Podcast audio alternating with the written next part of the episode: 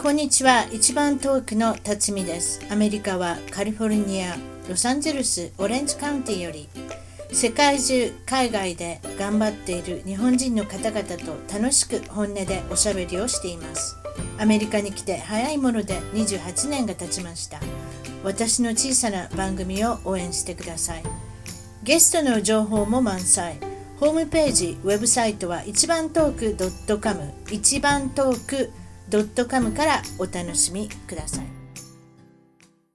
それでは今回の、えー、一番トーク海外で頑張る日本人トークは、えー、まただいに部としてアーバインから、えー、リスナーとの懇親会をさせていただいてます。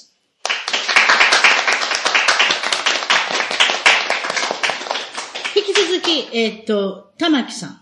はい。トレーナー、犬のトレーナーの玉木さんにもお手伝いしていただきまして、えっと、私の隣にはマリコさん。えっと、アーバインのマリコさんにも来ていただいて、それで他にもいろんな方の、えっと、アンケートを取っておりますので、そのアンケートをもとにいろいろ聞いていこうじゃないかと。それで、えっと、まずこれから行きましょう。ペットにまつわるお話があれば、ぜひ聞きたいです。というので、皆さんが答えてくれたんですけど、まず、玉木さんからいきますか？ペットの思い出。思い出ですか。うん。えー、ちょうど、うん、幼稚園、小学いちねんぐらいですかね。うん。えー、おじいちゃんが持ってた犬、秋田県なんですけども、うん。その犬、名前が、玉木ではなくて、滝。間を抜けて、間抜けで滝なんですけどね。名前が滝。ちょっと面白いでしょ、うん、面白くないかな。その犬が。自分を受けてます、ね。そうですか。はい、すいません。いいんですよね、あの、犬を全然知らずに、犬が食べてる時に、尻尾をちょっと触っちゃ、触りかけたんです。触ってはいない。うん、触りかけた、うんうんうん。その時に、物に噛まれてはいないんですけど、噛まれそうになって、犬に飛びつかれました。それが一つの、一番最初、まあ一年生だったと思います。怖かったでしょ。ものすごく怖かったです、ね。で、私よりも体大きかったですから、うん、滝、あの、秋田県で、うん、その犬、それで初めての経験ですね。犬に対する、その、犬というのは怖さっていうのは私自身があんまりなかったんですけども、その尻尾をさ、うん、それからおじいちゃんにも怒られました。いや、初めの印象って大変ですよ。うん、滝に敵対心を抱く玉木さん。そうです。あ、すごいですね。えー、すごいこう。もうラッ、ラッパーですから。あ、そうですか。ラッパーと呼んでください。そうですか。えー、っと、中でも、そしたらマリコさん。どんなペットとの思い出がありますか？えー、っと、ペットの思い出、まあ。ペットの思い出まつわるお話。何か。何でしたっけ？何でしたっけ？えー、っと、えー何でしたっけ？あ、こっち側な。さんびき？え、家にはさんびき、犬がさんびきとかそういうやつですか？違います。ないですね。あれ？えー、初めてなんで、ええ、ええ。じゃあ私から言いましょう。はい、私から言いましょう。ええ、えー、っとですね、私はですね、私自身というよりも、私がもうアメリカに来てしまってから、うちの母が、うちの母から先月聞いた話だったので、知らなかったんですよ。うちのワンちゃんが、えー、柴犬がおりまして、柴犬のてっちゃん、てつっていうのがいたんですけれども、男の子で、いわゆるフィックスしてない、矯正してないっていうんですか、これ日本で矯正してないっていうのはあれ、はい、うん。犬なんですけれども、もう、女の子を、もう、求めて、もう、どっか飛び歩くんですよ。わかりますでしょ？はい。えー、フェンス越えてね。はいはい。えー、なんか行くんですよ、うろうろうろうろ。いつも帰ってきたのに、今回は帰ってこなかったってうちのお母さんが言うたんですよ。今回って別に随分前の話ですけれども。はい、そしてなんといっかげつ過ぎたんですよ。そして隣の空き巣に座ってたんですよ。お前どうしたんやってうちの母が聞いたんですけれども、わ、はい、かりませんよ。でもね、痩せてなかったって言うんですよ。誰かにご飯もらってたのかちょっとわからないですけれども、いっかげつごに現れる犬っていうのね、私そんなにあんまり聞いたことないので、まあ、もちろんね、ニュースとかでは聞いたことありますけどね、自分自身のその、てっちゃんがそんなことになってるとは知らずに帰ってきました。うん。そういうのがありますかね。あと、もう一つは、うちの、えっと、ワンちゃん、スキッパキーってベルギーの犬なんですけれども、黒いワンちゃん。尻尾が、えー、ないので有名です。尻尾がなくして生まれてくるんです。別に切ったわけじゃない。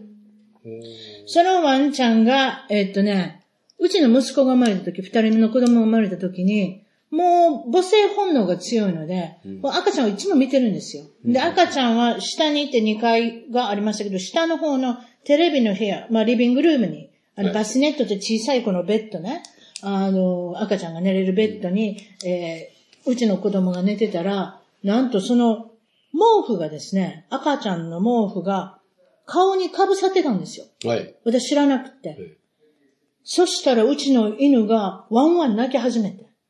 私がキッチンに立ってたら、台所に立ってたらね、ガリガリガリって私の足をこう、かくんですよ。うんうん、ほんで、ベッドのところまで行くんですよ。ほんで、また泣くんですよ。ほんで、またうちのところに来るんで、私のところに来るんですよ。うん、危ないって言ってるんですよ、赤ちゃんが。うんうん、赤ちゃんが毛布をかぶってて、ひょっとしたら呼吸困難になるかもしれないから、お母さん助けて。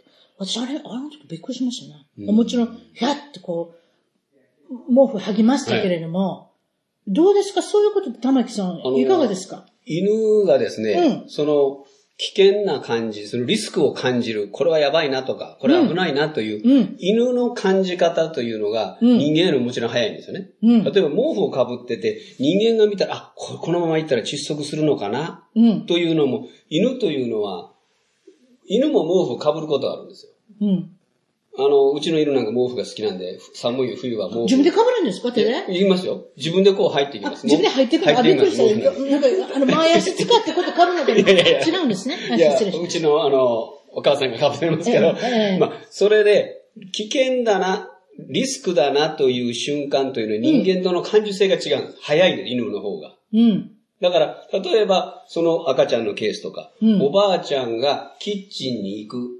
要するに、オーナーはおか、娘さんが犬におばあちゃんをキッチンに行かせていけないよって言うと、犬がおばあちゃんのこのスカートとかズボンを引っ張るんです。キッチンに行っちゃいけない。というふうにトレーニングしてますから。うん、それとか、あの、お母さん、おばあちゃんがこう椅子から立つときに今度、こちらで言うその、歩行、歩行器っていうんで、歩行器。歩行器。それを犬が持ってくるんです。ほう。だから犬、あの、椅子からこう立ったときにすぐ前に、そういう犬にこう紐をつけてですね、あの、歩行器に紐をつけて、犬がそれを引っ張ってくるんですよ。ははは。それとかキッチンに行こうとしたらズボンを引っ張って、おばあちゃん行かせない。そういうことはあります。要するにキッチンに行くということがリスクだということを教えてますから。なるほど。だから話を戻して、辰巳さんのその赤ちゃんに毛布が被ってるということは、うん、犬が察知したんでしょうね。なるほど、ね。このまま行くと窒息死するかもしれないから何かアクションがあるかもしれない。えー、なるほど。うん、まあ、その他にちょっとせ、えっと、紹介させていただいたら、はい、回答の中で、小学生の頃、カマキリの卵を筆箱に入れていたら、わんさか赤ちゃんになって、ランドセルがえらいことになってました。すごいですね、これもね。あとは、子供のその頃庭に大きなカゴを作り、十四松をたくさん買っていました。父親がとてもかわい、かわいがっていて、鳥が弱るとその都度に落ち込んでいたお父さん。そして子供心にこのお父さん大丈夫かなと心配になりました。という回答もありますし、あとは家には犬さんびき、猫いっぴき、リクガメいっとう、熱帯魚とたくさんのペットがいます。本当はファームに憧れていますが、そこまで自力でえできないので、さんびきともペットレスキューからのご縁で家に来てくれました。また、えー、まだまだ、えー、野良犬、野良子、野良ちゃんの猫ちゃん多いので、今後ペットを飼われる方はぜひペットレスキューを考えてみてくださいっていう、まあ、おすすめですよね。このレスキューなんですけれども、はい、いちにちに何匹ぐらいが実際のアメリカで捨てられてるんですか？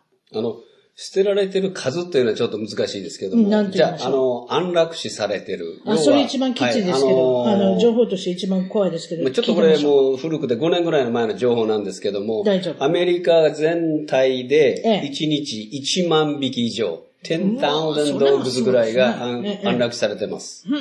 うん、それの ななじゅっパーセント 以上が人間の、うんうん、あのー、行動によって、犬が安楽させられています。じゃあ人間の何の行動か。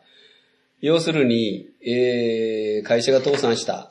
家を出なきゃいけない。うん、犬が捨てられる、うん。どっかに引っ越しに行く。犬が捨てられる。そうなんですよ。えー、そろそろあの、だいたい犬が家庭に入ってくるというのはクリスマスギフト。うん、それとニューイヤーズ。それと夏休み、うん、この三つが大きいんですよね。犬、犬が家庭に飼われる。そうなんですよ。あと流行りね。そうです。今何の犬が流行ってますから、うちはクリスマスにサンタさんに頼みましょうと。はいね、その後、うん、にかげつさんかげつごにぐらいに、ね、もうその、要するにまあパピーをもらったパピーに疲れちゃうんです。ね、それで犬を離しちゃう。犬が捨てられるというケースがさんかげつからよんかげつめ。それを逃してにねんごぐらいなんですよ、大体。犬が捨てられる。そうですね。ひゃくいっぴきワンちゃんの映画が流行った時、はい、ダルメシアンがね、溢れるほどレス、レスキューと言いますか、あれなんですよ。保健所に来たんですよ。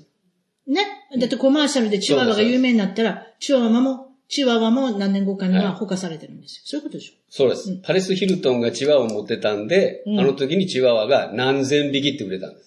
うん、だから、俳優の方。よけろタコベールっていうのもありましたよね。タコベルのこと。タコベル。覚えてます覚えてます、ね。ちょっと古いです。その前がパレス・ヒルトンだったんですよ。だから、はい、チワワがアメリカでこんなに。パレス・ヒルトンにこだわりますね。綺麗なお姉さんです。綺麗なお姉さん。はい、でどんどんち、あの、ミスキスコからチワワが流れてきたのが、そうです。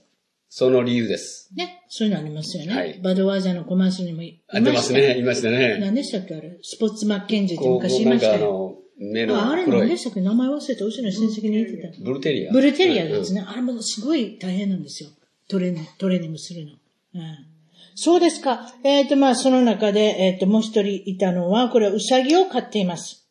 ウサギは鳴かないですが、どこから出てくるか、わからない音を出したり、体全体で気持ちを表面、表現してきます。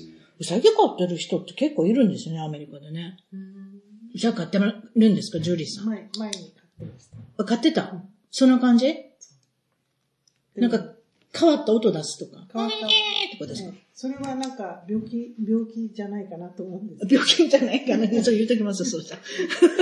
本当普通は、あの、このボーカルコードがないので、うん。聞こえないんですよね。音は出せないんですよ。声帯がないってことですか、うん、あんまり。ええ、あ、そう。それでも音が出てるっていうことは。うん、あの、一匹目は、ガン、ガンが、ガンのこう、腫瘍があって、その腫瘍から、ドクターが、それを触ったら、ギャーっていう音がして、もう手遅れだから、安楽死させた方がいいっていうふうに言われた時も、すごいショック受けました。うさちゃんって何年ぐらい生きるんですか？だいたいはちねんですね。はちねん？ね、少ないんですよね。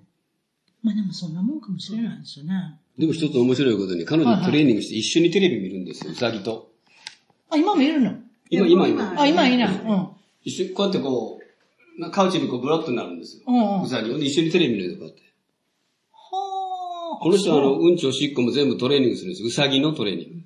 カゴなんか入ってやるんでしょ？うさぎってトレーニングしたらね。まあちょっとポロポロっとこうね、うんちが落ちた、フロアに落ちたことありますけども、それをトレーニングで、なるべくならもうそのケージの中でさせる。結構難しいですよ。うさぎのトレーニングっていうのは。私ね、ネズミって言いますやん。はい。うちネズミこうたことも、子供いてたら何でもいろいろ吠えていませんハムスターもさ、始まりモルモット、何でもいいですけれども、はい、まずその中でネズミがいたんです。なんでネズミにしたかって、もう要するにハツカネズミって言うんですか、うん、もうそれこそ蛇の餌になるようなやつですよね。あれを買ってきたんですよ。頭がいいって言うんですよ、私の友達が。はい。何々ちゃんとスキドルって名前です。スキドルちゃん、はい、カゴ入って、おしっこうんこしてちょうだいってやるんですよ。やる。こっち来なさいとこっち来るし。おー、すごい。ネズミってね、あの中では、あのハムスターはそんなことできない言ってましたが。ネズミって頭いいんですよ。だから、研究所で、すべて、研究するのは、ネズミなんですね。そこまで頭いいんですよね。あの、あのちっちゃいものが。うん。うんということなんです。まあ、その研究するラバトリーで使われて、するってことは理由があるってことですね。そうですか。それでもちろんその玉木さんがいらっしゃる限りは、皆さん質問がしたいと思うんですけれども、いかがですか？質問ありますか？いかがですか？マリコさん。今回マリコさん行ってみましょう。はい、うちのあの、老犬ですね。チワワのミックスで、今お母さんにだ抱っこされてますけれども、はいじゅうさんかじゅうよんさいぐらいの。チーチーちゃん。チーチーと言います。あ、チーチー、ごめん、言い方が悪かったですね。そしたら、ブレストになっちゃいます。あ、ごめんなさい。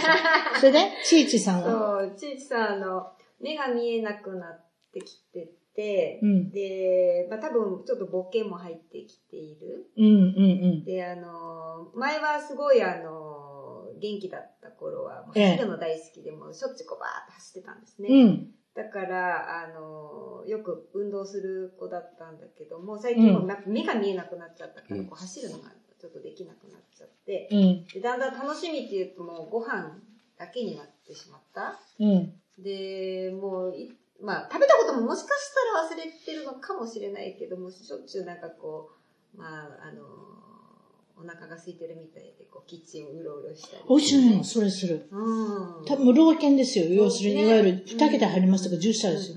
忘れてるのかもしれない。うん、もっと食べたいって言うんですよ。そう。うん、で、でもほら、食べ過ぎちゃうと、まあ、正直言って、もう最近太ってきてる。確かに。運動がちょっと。ちょっとぽっちゃり。ええー。あの、そうで、でも食べることが楽しみになっちゃってて、うん、他になんかその、やっぱ、ほら、太っちゃうとあまり、ね、健康にも良くないし、うん、あの、だから、なんか他に楽しみを見つけ、あの、な、なんか、あ、まあ、どんなことが犬にとっての楽しみなのかなと思って。どうですか、玉木さん。はい。答えてもらいましょう。はい。まずは、必ず歩かせるってことです。うん、それはいっぷんでもいいです。ごふんでもいいです。うん、結局、犬が、例えば今歩かなくなりましたって言いましたよね。そのうちに動かなくなるんですよ。うん、例えば、寝てるっていうか、目をつぶって寝てるんではなくて、うん、ずっとここで休んじゃってるんです。うんうん、それがずっと休むんです。うん、だから、結局犬というのは最後の最後まで、うん、ラストブレスまで歩かせるためです。うん、それを無理やりに引っ張っていくんじゃないです。家の中でいいです。裏庭でいいですから、一緒に歩こうね。できる範囲で、ね。そうそう、できる範囲で。だからごふんかんできるんだったら毎日ごふんかんやって。それがよんぷんになりさんぷんになるかもしれないですけども、必ず歩かせる。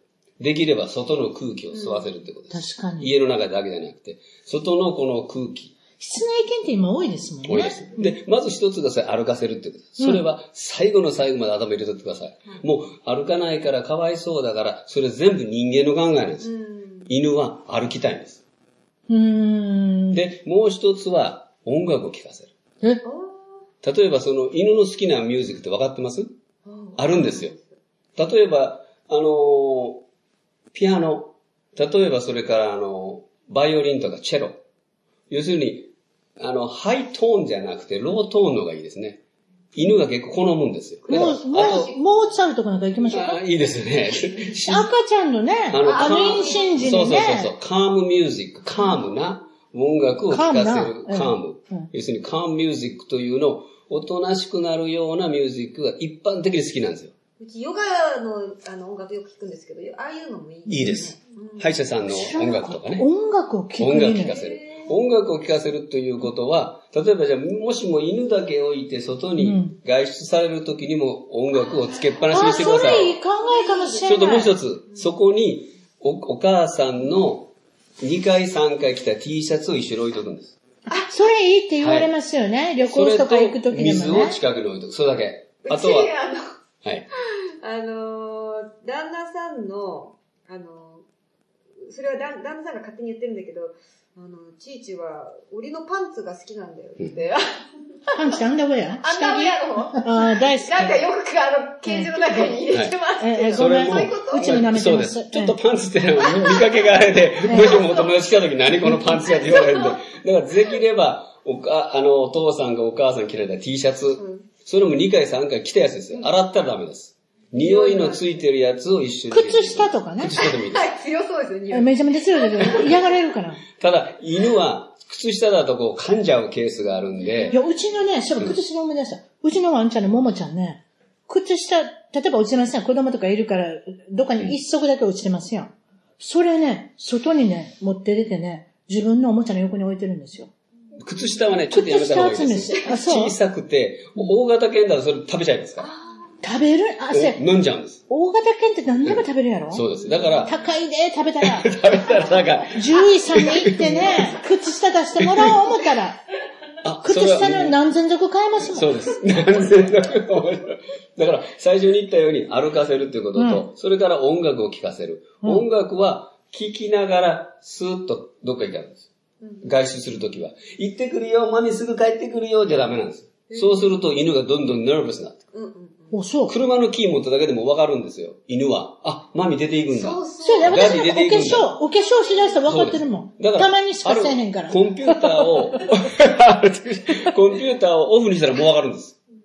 あ、なんかね、スーツケースを、あの、あ、そんなめちゃめちゃわかりますよ。スーツケースの中に入ってる。入ってる。そうそうそうそうそうそうそう。必ず、そう。荷造りを止め、止めよるんですよ。必ずスーツケースの中に。うん。俺も連れて行けってことです。そうそうそうそう。だから、要するに一人になるっていうことが、それだけ不安になるんですよ。だから、あの、英語で言う、要するに、日本語は分離不安、セパレーションアンザイティになるんですよ。だから、そうし、じゃなくて、このままで、スッと出ちゃう。何にも言わずに。それいいんだ。あの、ほら。それで。騙されたとか後で、そういう。そ、そんな、そんなないです。それみんな人間の考えです。だから。そう、何でも人間の考えで出てしまうからね。そうです。お母さんもうちょっとして帰ってくるからね。そうそうそう。早く帰ってくるからね。うん。それが考えてる。それがどんどんどんどんナーバスになってくるんです。わかるわかるわかるわかる。もう顔見てたらわかる。いい子だよ、帰ってくるよ、いい子でいてね、いい子でいてねってなくね。何にも言わずに、下手したらもう裸足で出るんです。それで、練習、訓練は外へ出て、ちょっと、吠えてないかな、泣いてないかなって聞いて練習するんです。うん、その代わり車の中に全部入れとくんです。ハンドバッグから車のキーから全部。それで出ちゃう。で、帰ってきた時も、ただいまじゃないんです。帰ってきてずっと無視してる。で、椅子にこう座って、ちいちおいで。はい、お座り。マミ帰ってきたよ。で、にふんぐらいかかるんです。ドアのとこで皆さんやるんです。帰ってきたよ。いろいろやりますよ。毎日やってますわ。え？そう、毎日やってますわ。それダメなんです。ダメなんだ。ダメな。ということは興奮を犬が覚えてるんです。ああ。だから、出る時にはスッと出て、スッと帰ってくる。知らないですね。で、帰ってきて、ああ、ただいま。おいで。お座り。マミ帰ってきたよ。学ぶところがいっぱいありますね。だからにふん、さんぷんかかるかもしれません。でも犬って普通、まあ、あの、元気な時、若い時って、吠えるじゃないですか。あーってこうジャンプするじゃないですか。それだけ無視してる。なるほど。じゃあ次行っていいですか？はい、どうぞ。うちの家のにひきの犬は無駄吠えをするので困ってますっていうね。はい。今日さんから、えいかさんから聞いてますけれども、えー、っと、そういうことでいいんですか？どういった時に無駄吠えするんですか？はい、無駄吠えっていうか、あの、えー、っと、えー、にひきめが、あ、にひきめ、あの、いっさいのワンちゃんがうちに来て、で、えっと、最初の、あの、ワンちゃん 5, 5歳なんですけども、そのワンちゃんは全然吠えてなかったんです。でも、あの、にひきめが来てから、もういきなり吠えるようになって、その結局、あの、弟をプロテクトしてるのか何なのかわからなくて、で、その声もだんだんだんだんひどくなってくるんですね。うん。うん、例えば、えっと、近所の物音だったりとか、床のうち、あの、タヌキとかリスとかがね、あの、裏庭があって、まあ、それに対する。賑やかな裏庭。そうそうそう。それで、まあ、興奮して吠えてるのもあるんでしょうけど、でも、とにかく上のワンちゃんが、お兄ちゃんが、あのやっぱプロテクトしてるっていうのがなんとなくわかるんですね。うん、弟も、家も私も、うん。それがだんだんだんだん最近ひどくなってきてるんですよ。うん。もうそれその吠え方もちょっと尋常じゃないので、うん、それでちょっとね、困ってるんです。わかります。どうしましょう。玉木先生に聞いてみましょう。玉木先生。あの、えー、だんだんもう先生になってきましたよ。そうですね。玉木さんから先生です。まず、にひきおられるっていうことで、うん、結局、あの、なんですかね、お兄ちゃんと、まあ、弟。うんうんこれ年齢差が結構ありますね。例えば、あの、お兄ちゃんが来て、短い期間でにひきめが来たあれですけども、例えばにさい、さんさいと変わってる場合に言ったら、お兄ちゃんがこの家の一人っ子なんです。ふーん。一人っ子でいたときに、一人っ子って ひゃくパーセント 僕の私の家なんです。確かに。マミーも私のマミー。ダディも私のマミー。でも突然ににひきめが来ると、やっぱり取られちゃう。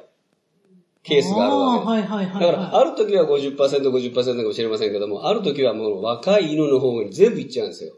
じゃあ、ムカついてるってことですか？まあ、ムカついてる。それはお兄ちゃん側があるわけですけども。でも、オーナーと、オーナーとマミーとして、ダディとしても、どうしてもパピーの方に先行っちゃうんです。うんうん、そうすると、お兄ちゃんがジェラスになる。うん、ただし、両方ともに、あの、時間を費やしてあげる。うん、例えば、お兄ちゃんの方もそう。それから新しく来た弟に対しても時間を費やせて。うん、まずそれが一つですね。うん、じゃあ、吠えるということは、うん、お兄ちゃんに対する競争心も一つあります。確かに。それで吠える。で、吠える、なんで吠えてんだろうな。で、もしもちょっとこう、あの、犬の目線で、例えば吠えてるとき、あの、ウェブキャムでも何でもいいですから、あの、もしかしたらビデオを撮れたらビデオを撮る。何に吠えてるか。外の音だけに吠えてるのか、ユーピーエス が来た時に吠えてるのか、何にもない時に吠えてるっていうのは、まずない。何か目的があるはずなんです。も目的物というか、音というか何かに吠えてる。うんうん、例えば、うちの家で言いますと、うちはいっぴきが吠え出すとにひきめも吠えるんです。うん、それは例えば ユーピーエス が来た、FedEx が来たから吠える。うん、それはお兄ちゃんに対して私も吠えるの、お前も吠えろ、早く。いうような感じで吠えるケースがあります。うんだからこれグループですから。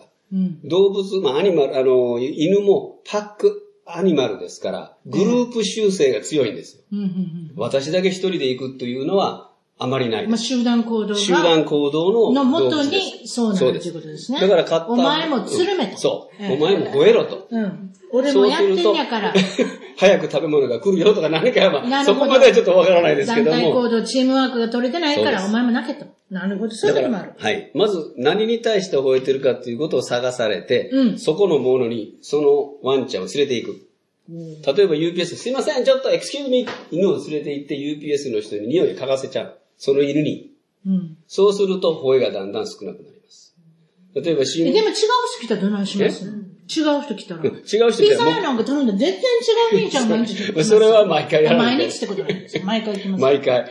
できれば、でもさんかいぐらいやったら、同じ人だったら、まず大体吠えなくなります。確かにね。匂いです。すべて匂い。うん。うん、なるほど。はい。わかりました。それで今日参加していただいているナオミさんが、犬の苦手な人は、どうして犬になれたらいいでしょうか？はい。いい質問ですね。よくありますよね。だからさっき、玉木さんも、小学校いちねん生の時に、犬を紹介してもらった、紹介っていうか、初めて接した時にものすごく怖かったとか、噛まれたとか、飛びつかれたから、そっからもう絶対嫌いになる人っていっぱいいるじゃないですか。それどうしましょう？私も最初は嫌い、嫌いっていうか、犬に近寄りたくなかったです。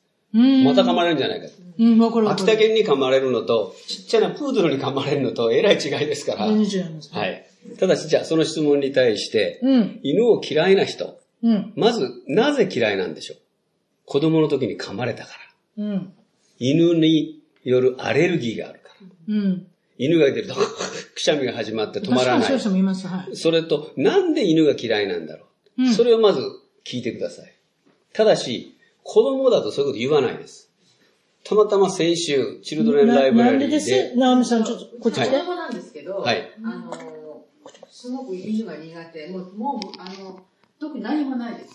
はい、何もなくても、生理的に受け付けない。はい、それで、あのただ、まあ、あの、アメリカに来てから、すごく、あの、どこのお宅に遊びに行っても、ドッグがいて、猫がいて、娘いつもこうなってあげてない、うん、で近づいてくると怖くて、うん、その本人すごく悩んでいて、はい、で、で、あの、なんかこう、いろいろネットで調べたりとか、あとなんかちょっとそうセラピーを受けたらいいのかとか、やっぱりどうしてもアメリカではこう犬猫が嫌いと生きづらいですよね。はい、で、あと、なんかこう、大きなこう、ワンちゃんのぬいぐるみを買ってみたりとかですね、いろいろ頑張ってますけど、なんか怖い。はい。ですね。特に何があったわけじゃないんです。ないわけですね。はい。わかりました。わかりました。それと、あの、じゃあ一つこういう、あの、実際の実例を言います。はい。先週の、えー、土曜日、我々のチルドレンライブラリーで、はい。えー、お母さんと娘さん、娘いくつぐらいかな、えー、なな、はっさいぐらいの女の子かな、一緒に来て、もう、お母さんが、その彼女は犬が怖いから、泣き続けてる。その、まあ、ライブラリーのその場所、我々のスペースがあるんですけども、まあ、ご、ろくじゅうにん入る大きなところです。もうドアのところからずーっとその彼女泣きっぱなしなんです。うん、なんで泣いてんのって、怖いから泣く。うん、犬が横通っただけでももう涙ボロボロ流しながら怖い、うんうんうん、それをどうやったかと言いますと、うん、まずお母さんの後ろから出ないんです。背中の後ろから。うん、で、お母さんとドア、一番遠いところに椅子を二つ置いて、お母さんとその彼女を座らせました、うんで。我々がやってることをちょっと見てくださいって言って、これはチルドレンライブラリーで、子供さんたちが本を読むのを犬と一緒にこう本を読むんです。うーんそれで、あ、こんな楽しいことがあるんだっていうのをまず見せます。うんうんうん、それで、一冊読んで、あ、もう終わったよ、はい、次の本。うん、まあ、ある人は、その iPad 見てますけども、それで、その女の子、あ、あ、犬と一緒にいるな、怖くないなというところ、でもずーっと泣きっぱなしなんです。にじゅっぷんかん。その女の子。涙ボロボロ流しながら。なな、ななさいぐらいの子です。ななさい。うん、今、今行きます。高校生まで。でもななさい、はっさいでも、理由を言ってくれないんです。なんで怖いのって犬に噛まれたから、先ほど言いました。そうじゃなくて、とにかく怖い。自分でわからないじゃないですか。わからないです。とにかく怖い。うん、ただし、えろって舐められるのが嫌だっていうのが分かったんですよ。そういう話をしてると。お、なるほど。はいはいはい。それで、ということで、今度お母さんと今、ちょっと近づけました。ちょっと近づけました。で、一番おとなしい犬を連れて行って、お母さんだけに触らせる。その子は触らないです、もちろん。なるほどね。お母さん、そうです。お母さんが触れた。うん。それも一気にじゃなくて、全部でにじゅっぷんかかりました。でも、さんじゅっぷんご。その彼女が。お母さんが大丈夫だったら、そうそうそう、そこ子供もいけんのちゃうかと子供も思い出す、ね。思い出す。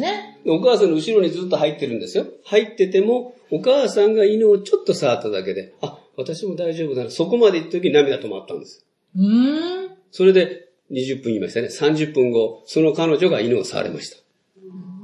さんじゅっぷんかんかかりましたけど。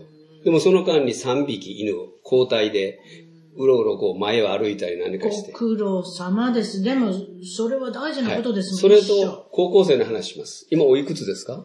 じゅうろくさい。じゅうろくさい、男の子、女の子。女の子、女の子ですね。あの、犬との楽しみを知らないからなんです。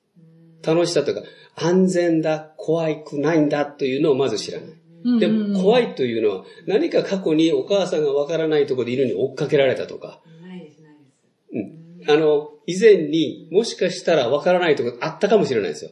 全く何にもないとこでというのは、まず非常に少ないです。何かトラウマがあるんですね。何かが小さなね。うん。それじゃ全然ないにしましょう。ないということは、犬の楽しみを知らない人なんですよ。うん、なるほど。楽しさというか、犬が持っているこの優しさというのを感じられない。うん、それを感じさせてあげるのは、うん、ぜひライブラリーに来てください。さんじゅっぷんかん。うん、もうあのー、じゅうろくさい、じゅうななさいだったら、もうすぐに触らせないでいいで、見てるだろ、ああ、あんなことやってんだ、うん、こんなことやってんだ、あで、今度お母さんがちょっと触る。お母さんは怖いですか、今。いや、私は大丈夫ですけど、触れます？犬は全然平気ですけど、私は猫とかも一切ダメなんです。で、特に何もないんです。だけどもう猫、これにした時に、もうこんなになっちゃって、もうね、猫がダメなんですよ。で、私すごく思うのが、私普通にちっちゃい娘が赤ちゃんのうちから、もしうちに犬がいたら娘はどうだったんだろうなって、うん、何の、あの、農家を作る前に、犬を飼っていたら娘は犬が得意、ちゃんと可愛がれたのかなと思うと、すごく残念なんですけど、うん、そういうもんなんでしょうかね。あの、全部それは絶対私は治ると思います。あ、そうですか。はい。でも、逆に言うと、治した方がいいです。アメリカにごけんにいっけんは犬がいますから。確かに。日本も今すごい犬がいますので。はい、だからお、お友達とこ行ったら、あ、犬がいた。お友達とこ行ったら猫がいたっていうのは、大体何件かにいっけんありますから。行けないうちもあるんです。だから猫さんびきとかでも行けないです。私も行けないし、娘はもう絶対行けない。うちの子供は猫ダメなんですよ。アレルギー。はい。すぐくしゃみとか、目が赤くなる。アレルギーならいいけど、やっぱり、可愛がってるお家に、怖いって言って、言って、はい、あの、避けてもらうの申し訳ないんです、すごく。うん、アレルギー、だからアレルギーだともうしょうがないですけど、うん、怖いからどっかに隠しといてって、やっぱりね、あの、本当に可愛がってる方に、申し訳なく言えない。だからもう行かない。くなっちゃう。あの、怖いっていうのは、その、まあ、英語でフィアって言いますけど、何がというのを自分でちょっと自問自答してもらいたいんですよ。絶対何かあるんですよ。もう一つ。あの、えー、ある方の話をちょっと戻してあれなんですけども、鳥が怖い。あ、鳥って映画ありました。もう怖いですよね。そのあの、あれ、まああれもあれ見て怖くなる。例えば、そこのアーバインのレイク。あれギースが食いますよね。多い時によんじゅう、ごじゅっぱいいるんですよ。怖いですよ、あれ。あれ怖いの。でもなんで怖いんだろう。それは、子供の時にこう、自分が持ってたお菓子を取られちゃったとか、食べてるものを何か来たとか、でもひゃっぱに襲われることはまずなかったはずなんです。ないですね。でも、だから何か怖いということは、ゆっくりその中入っていかないからです。ギースに追いかけられたことありますよ。私、ギースって怖いですよね。日本でカモって言うんですけどね。来ます。これ結構来ますよね。はい、来ます、来ます。紙のでっかい版。はい、そう、でっかい版です。でも、あれを、鳥を怖いということは、あ、カラスがにわ来た。ああ、もう怖い怖い。と思うのと。そうなんですけどね。でもまあ、そういうこともある。だからそういうことの壁を越えていくためには、あの、お嬢さんの怖さというのを止める方が今いいです。結局、まあ、こういう話、ちょっとまあ、将来の話ですけども、結婚されてお子さんが生まれた時、孫、お孫さんが生まれた時に、お母さんの対処が狂ってくる。変わってくるんですよ。犬が怖いのと怖くないのと、猫が怖いのと怖いの、結局変わってくるんですよ。だから怖くない方がいいです。次言っていいですか？はい、どうぞ。すいません、長くなりまして。確かに。えっとですね、次は、えっと、園子さん。園子さん何でしたっけな、なんかあれですよね、今、犬飼っておられて。そうなんです。うちの老犬なんですけれども、はい、えっとね、夜中にお腹が減って、あの、吠えるんです。さんじぐらいに。もっと、老犬ってお腹減るんですね。なんか食べるのがほんと生きがいみたいな子で、昔からそうなんですけど、もともとはさんさいぐらいの時に、レスキューから引き取ってきた、あの、うん、ダックスフンドなんですね。はい、その時から、あの、すっごい食べるのも好きで。ミニチュアのね、ちっちゃいやつね。ちっちゃい方です。うん、で、あの、まあ、どんどんどんどん、あの、来た時よりもちょっとずつ大きくはなってきてるんですね。でも、ここ最近、もう今じゅうにさいぐらいなんですけれども、夜中のさんじぐらいに、あの、起きて必ずワンワンいるんです。うん、で、あの、それを止めるために、食事の時間をいちにちにかいなんですけど、えー、くじとか、あの朝くじ、夜くじ、あじゅうじ、じゅうじとか、かなり遅くしても、うん、それでも起きてしまうんです。うんうん、で、ワンワン泣くんで、もう本当あの、夜泣きする赤ちゃん状態、うん、何度かあの、それを、あの、やめさせたいんですけれども。それ朝のさんじ頃に泣きました。そこでちょっとなんか餌をあげたら泣き止むんですか？昔はあげてたんです。でも、うん、あの、もう、そうしたらどんどんどんどんブクブク太ってきますね。で、あの、ミニチュアダックスなんで足に負担がかかるので、そうね。背骨とかにきますよ、うん、ダックスハンドは。そうなんですよ。それで獣医さんに言われて、で、あの、ちょっと日本に、あの、にしゅうかん帰ってた間に預けてたんですね。ええ、でその間に、あの、そこでは甘えられなかったみたいで、痩せて帰ってきたんですよ。これはいいと思って。すごいダイエット法。そうなんですよ。人に預ける。そうなんですよ。で、あの、やっと、あの、適正体重に今なってるんで、これはもう太らせちゃいけないと思って、今ぐっと我慢してあげないでいるんですけれども、泣き止まないんですね。うん、さあ、どうしましょう。はい。あの、ちょっと問題ですね。この問題でちょっと大きいと思います。なぜかというと、まず老犬、おいくつですか？じゅうにさいぐらい。じゅうにさい。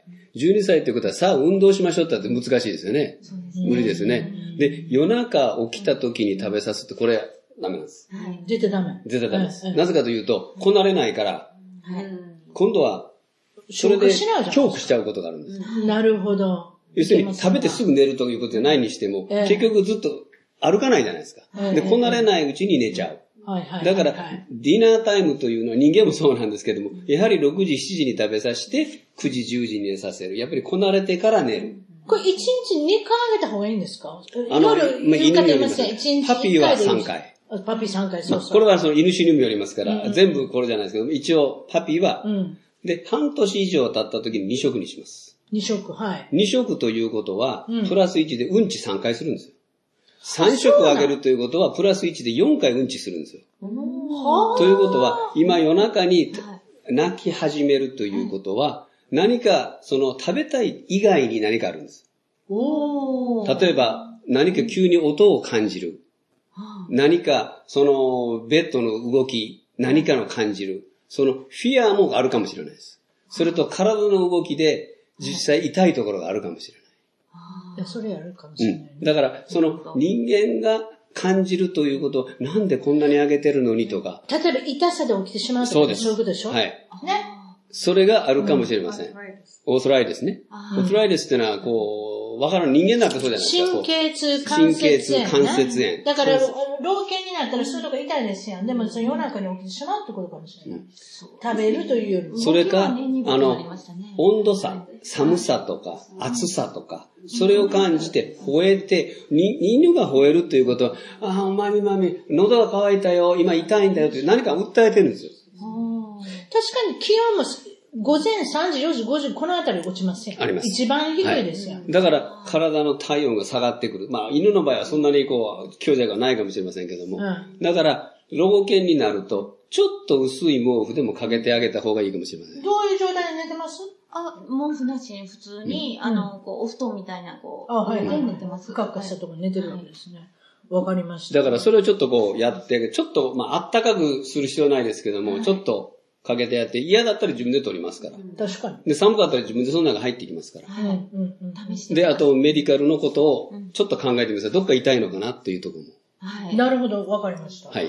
あと私から聞きたいのは、はい、例えばアブ、アダプトした、よく、要するに保健所からいただいてきた犬を、まあ、皆さんやっておられると思うんですけど、はい、こういう犬ってしつけれるんですか？トレーナーさんに頼むと、例えばさんさいであろうがよんさいであろうがごさいであろうが、はい、どうですか？あのー、ね、やっぱちょっと気になりますよね。レスキューしてきたは手に負えないのは、これじゃ困ります。はい、あのシェルターとレスキューとちょっと違いますから、考えてください。シェルター、保健所でいる犬というのは、トレーニングというのはちょっと少ないです。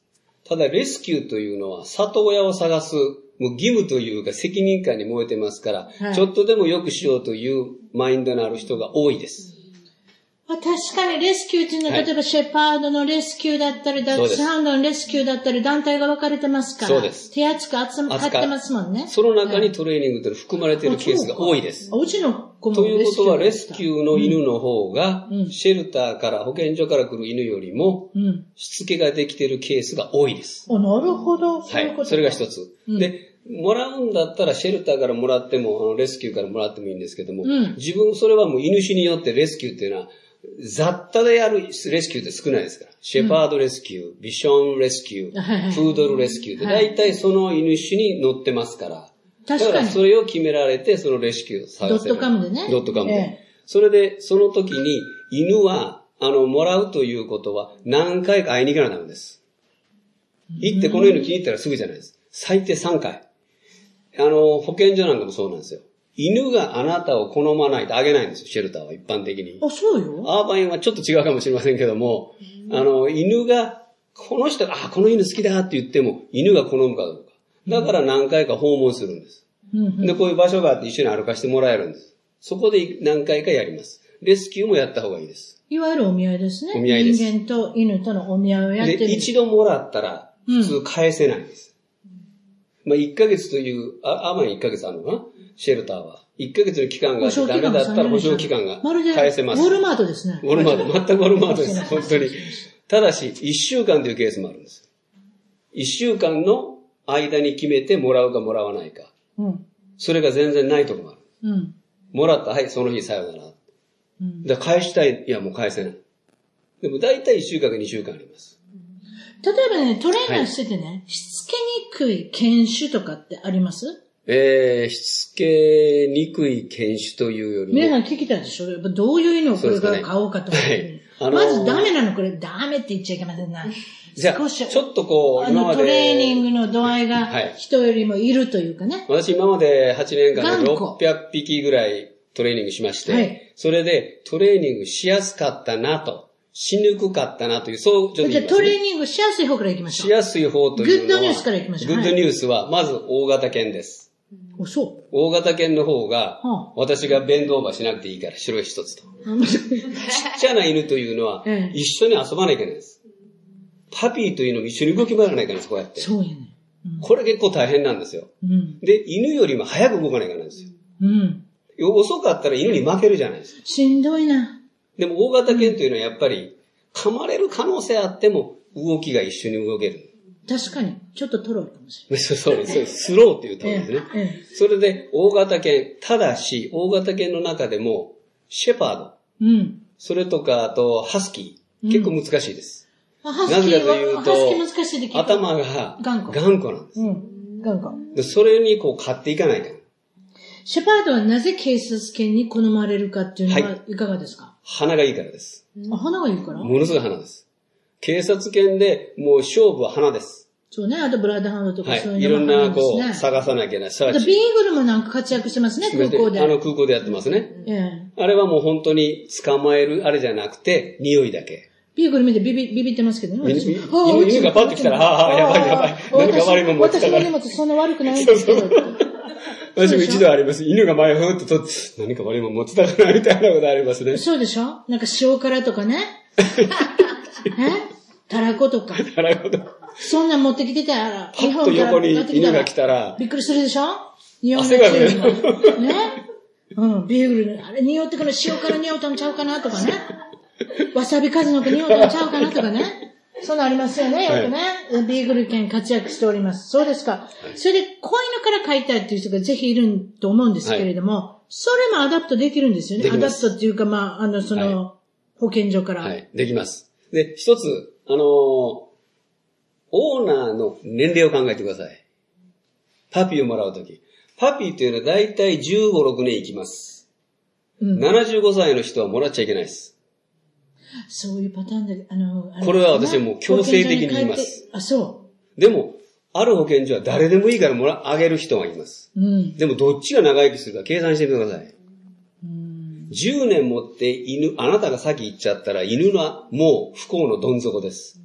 ということで、玉木さん、これから子供作ってあかんってことだよね。そうです。やろ？息子さん、娘さんが高校卒業時には、じゅうはっさい時には、お父ちゃんとお母ちゃんいくつになるかなって考える。あのー、わかります。で、大型犬の方が。言われてますよね。そんなの、なんか周りにいるんですか？芸能界だけのことじゃないですよ。芸能界ね。それはおじいちゃんですかお父さんですかみたいな毎日見ますもん。ねえ。なるそうです。すいません。だからその年齢を考えられて、犬はじゅうごねん生きる。自分は計算できないですけども、ななじゅうごさいってきゅうじゅうになりますね。うん。きゅうじゅうまで生きる力があれば、パピもらってください。大体普通きゅうじゅうまで生きる、うん、ちょっとクエスチョンマークですね。という時は、パピをもらわずに、さんさい、よんさい、ごさい、ろくさいの犬をもらう。自分の年齢に合わせた。自分の年齢に。そういうことですか？はい。それともう一つ、うん、私シェルターであのボランティアしてるときに、うん、うちの家はお裏庭がすごい広いです。小さなワンベッドルームのアパートの人なんですよ。うん、犬を欲しいためにそういう嘘をついて書くときも全部嘘をつくんです。ああ、そういう人いはるわ、うん。裏庭ありますか ?ろく フィートのフェンスがありますかお子さんは何歳ですかって全部書かないかんですよ。全部全部嘘を書くんです。この犬が欲しいから。うん、でも。今のシェルターというのは見に行きますから。まあ見に行かないシェルターもあるかもしれません。見に行ったら、なんだろう、このワンベッド、あ、ツーベッドルームのアパートで裏庭なんか全然ないじゃないか。そうそうそうそう来たよ。インタビューしに来るんです。インタビューしに来るんです。でも、それを嘘つく人がいるわけです。うん。ということは、うん、この犬は裏庭があって、やっぱり走らせれるのか、うん、アパートのさんがいとのとこからエレベーターで降りて外へ行かさないといけない。でも、外へ行くんだけども、ろくじゅっさいとななじゅっさいの夫婦だったら、うん何回外へ出れるかなはい、あなたペケーってもらえません。そういうこともあります。確かに。だから住んでる場所、部屋がいくつありますかあるところは、収入がいくらですかって聞くところもあります。え年間ににせんごひゃくドル最低かかるんです。いっぴきの犬に。全部含めてです。だからにせんごひゃくドル犬に費やせないところは、ちょっと諦めた方がいいです。ちょっとこの話もさせる。はい。餌代。ね。はい、今にせんごひゃくの中に餌代も全部含まれてます。含まれてるの、はい、と思いますけど、餌はスーパーマーケットで買っちゃいけませんとおっしゃった、玉木さん。はい。スーパーマーケットでも。まあ、その、いけませんってことないですよ。あんまりいいものが置いてないですから。そうですね。犬の餌は非常に大事だと。健康。はい。これからの一生を終える。そうです。年数まで変わってくる。はい。教えてくれ。どうですか？例えば、大きな中袋がじゅうごドルと、うん、中袋がさんじゅうドルする。倍もする値段が。でもその中のイングリディエンス、中に入ってる、含んでるものを見て、よーく勉強してください。例えば、あのー、何ですかね。今、全とは言いませんけども、中国から来てるもの、罰が多いです。中国で製造して、原材料も中国で調達してるものっていうのは良くないと。よく、全部と言いません。よーくでも裏、なん、どういうものが入ってるか見てください。うん、さんじゅうドルでも、うん、悪いものがあるかもしれませんけども、高いからいいっていうこともあります。例えば実際問題、はい、どこのブランドが好きなんですか？もう、単刀直入でいきましょう。ナチュラルバランス。ナチュラルバランス。はい。ナチュラルなんてこといっぱいありますけど、バランス、はい、ね、ありますよね。ナチュラルってつけたらもうそれだけで、バッチリやん。ただ、その中身は、うん、あの、えー、ベニスンとスイートポテイト。うちのオス犬はアレルギー体質なんですよ。うんうん、だからビーフもチキンもすべてダメなんです。最近そういうのよくありますよね。グレーンフリーとかね。グレーンフリー。それも全部ダメなんです。グレーンフリーじゃないとダメなんです。うん、わかるわかる。ということで、調べて調べて調べて、今 10, 10番目ぐらいに最終的に見つかったのが鹿の肉。ベニスンとスイートポテイト。うんうん、それでちょっと値段は高いですけども、そちらの方が獣医さんにかかる可能性が少ないです。安いフードをあがたえてると、ね、お金はセーブできても、ごねんご、ろくねんごに獣医さんにかかる費用が高くなります。要するに病気が増えるってことです。結局値段っていうのは、例えば、チキンとかターキー、ベニス、何でもいいですけれど、ビーフとか何とかありますけれど、プロテインがどれだけ入ってるかっていうので値段が決まってくるので、そのプロテインが例えばに種類のターキーとチキンが入ってたら、うん、それもあんま良くない。そのシンプルイングリーデンツって言われてますけど。まあ、ナチュラルに近い。ナチュラルに近いっていうね。うん、だから、まあ、その、餌で健康は決まりますっていうことなんですか？それが動きますです。またもう一つ聞きたいのは、子犬がやっぱり欲しい。はい。子犬は何週間で、私それびっくりしたんですけど、はい、だいたい普通はっしゅうかんだね。はい、皆さん、あの、里親に出すんですけれども、そうじゃないと。あ、あの、はっしゅうかんで出すケースもあるかもしれません。はい、ただし、今までの私トレーニング、パピをトレーニングしてる中で、うん、じゅっしゅうかんめまで親の元に置いてる方が、犬はいいしつけができやすいです。このにしゅうかんなんでどう違うんですか？このにしゅうかんで、お父さんお母さん犬が子犬に教えるんです。いろんなことを教えます。だから、まあ大体きゅうしゅうかんというのが今アベレージなので、はっしゅうかん、うん、ちょっと早いかな。きゅうしゅうかんももういっしゅうかん置いてください。子犬はね、小さい時に打った方がね、さっさと売れるっていうのが売れるんです。可愛いからね。だから、早く売っちゃう、うん。うん、そういうこと。でもできればじゅっしゅうかんめまで。でも普通ブリーダーさんでじゅっしゅうかん待たせるとかない、少ないかもしれません。うん。だと思う。はっしゅうかんぐらいからそろそろ探し始めてますから。うん、で、きゅうしゅうかんめぐらいにバイバイってやる方が多いですね。うん、予約受け付けね。はい、うん。でも、そのいっしゅうかん、にしゅうかんでどれだけ親犬から教えてもらえるかなんです。例えばこういうことなんですよ。トイレットトレーニングができない犬っているでしょ？いくら、はい、なもう何ヶ月も経ってんのに、これが原因なんですね。たこのにしゅうかんが違うと思います。親が教えてるにしゅうかんでトイレットトレーニングの期間が短くなるということです。そうです。短くなる。それもあります。それと、あの、お父さんお母さんいるって家の中で多分おしっこうんちはもうしないはずなんです。だから子供が、ま、あの、パピがしそうだったら連れて行くわけですよ、トイレ。だからそれがトイレットのトレーニングです。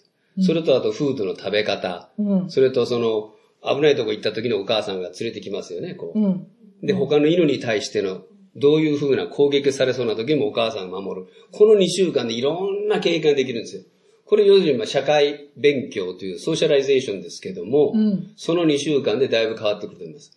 できれば最低きゅうしゅうかんめまでは待った方が僕はいいと思います。うーん、なかなか勉強になりますね。あと、パピ、子犬、はいな、な、まあ、ブリーダーさんに行ったらよんひき、ごひきとかなんかじゅっぴきまでいる犬もいますけれども、はい、どうやって選びましょう？はい。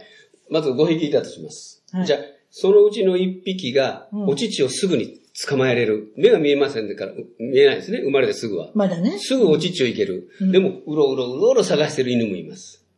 で、元気がある犬。でも、じーっと座ってる犬。いろいろごひきあると思います。うん。でも、そうそうあの、親犬。大きな犬も小さい犬もいるもんね。います。食べる量が違うから。違う。それ、だから常にお乳を取りに行ける。お乳にガーガーってかぶりつく犬は、もう、やっぱり、たっぷりありますよ、それと、元気があるわけです。うん。それと習性があるんです。お乳に探せる。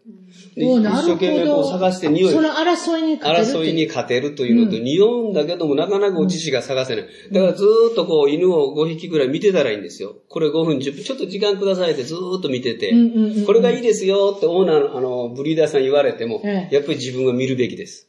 うん、そこでごひきの犬の性格をずっと。で、自分の家族、自分に合う犬はどれだろう。うん、一つの例で、うちはさんびきいた時にいっぴき選ぶのに、一番元気のいいやつ選んだんです。どうですか？そしたらやっぱり元気が良すぎました。良すぎた逆に。でも、このにひきめは、疲れない。あの、まあちょっとこう、弱い、弱いっていうか、うん、ちょっとこう、ウィークなんですね。うん。例えば、わーんと吠えてる、うん、怖い怖い怖い。あ、内気な感じ。そうそうそう。うん玉木さんの小さい時もいる。そう。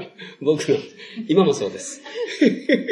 そうですか？今も、今も内気です。はいそういうことですね。だからそうやって選ばれて、そのごひきのうち、自分と、もう一つは自分の家族に合う犬はどれかなと。うん、行動の張る犬は、トレーニングが必要かもしれません。よく歩けますか？走れますか？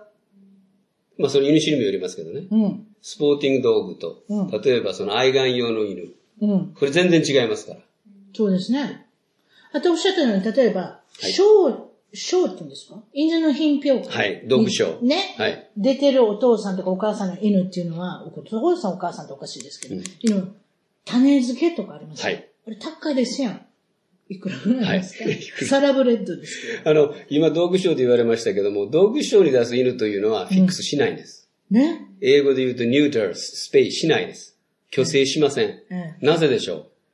チャンピオン犬になったらそれで売れるんですよ。失礼ながら一発ごひゃくドル。だから、血統書に書いてますよ。うん、ひゃくドル。このお父さんはこのお母さん。これ、要するに、ブリーダーでこの犬をドッグショーに出すのものすごいお金かかるんですよ。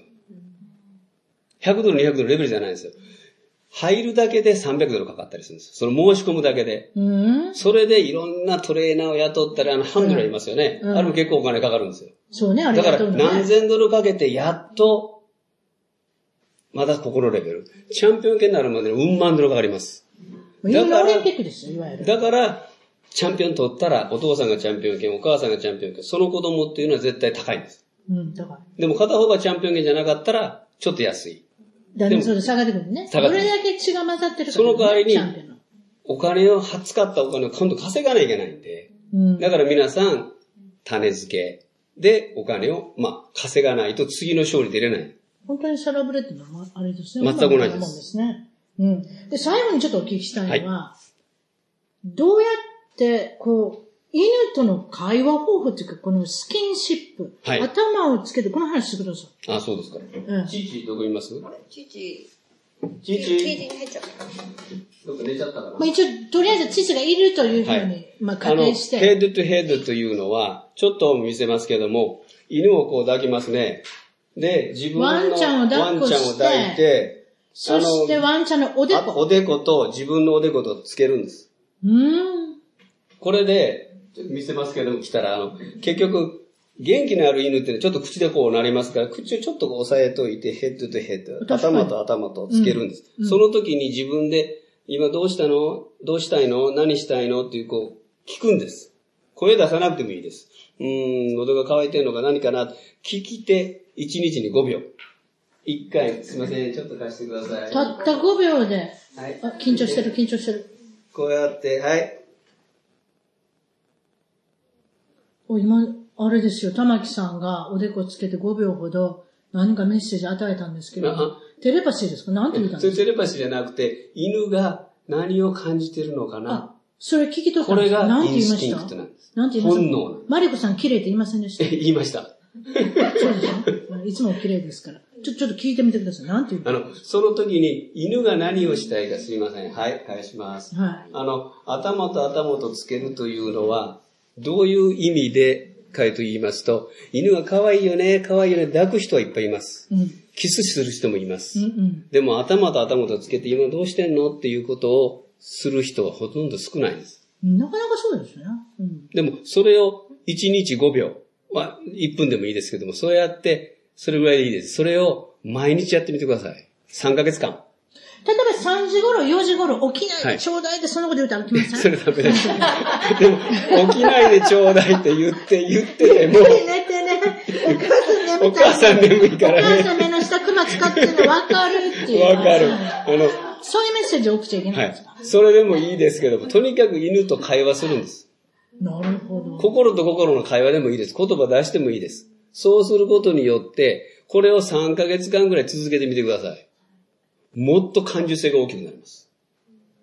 うーん。私これあの、もうごじゅうにんぐらいに言ってるんですよ。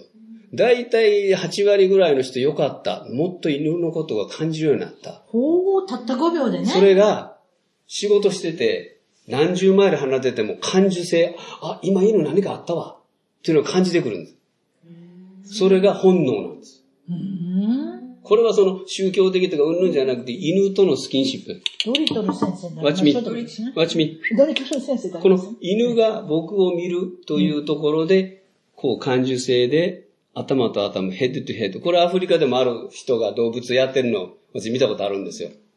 でもそれで今まで何人の人にも言ってます。ヘッドとヘッドで自分の方、これしかインスティンクって人間学べないんです。わかります。どんなに勉強しても、どんなに犬と遊んでても、犬の感受性を感じるには、私はこれしかないと思うんです。まあ、たったごびょうのことなんで、今日から始めれること。さんかげつかん。素晴らしいことなんですよね。まあ、そういうことで、今日はどうも皆さん、お忙しいところあり、ありがとうございました。ありがとうございました。どうも。はい、どうも。